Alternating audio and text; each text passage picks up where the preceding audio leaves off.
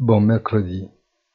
La profonde déception du marché face à un taux d'inflation qui ne baisse qu'émarginement s'est traduit par un atterrissage brutal et très brusque. Wall Street clôt une séance palpitante en revenant au minimum de la période en quelques heures. Les dollars se renforcent et les crypto-monnaies s'enfoncent avec l'indice technologique.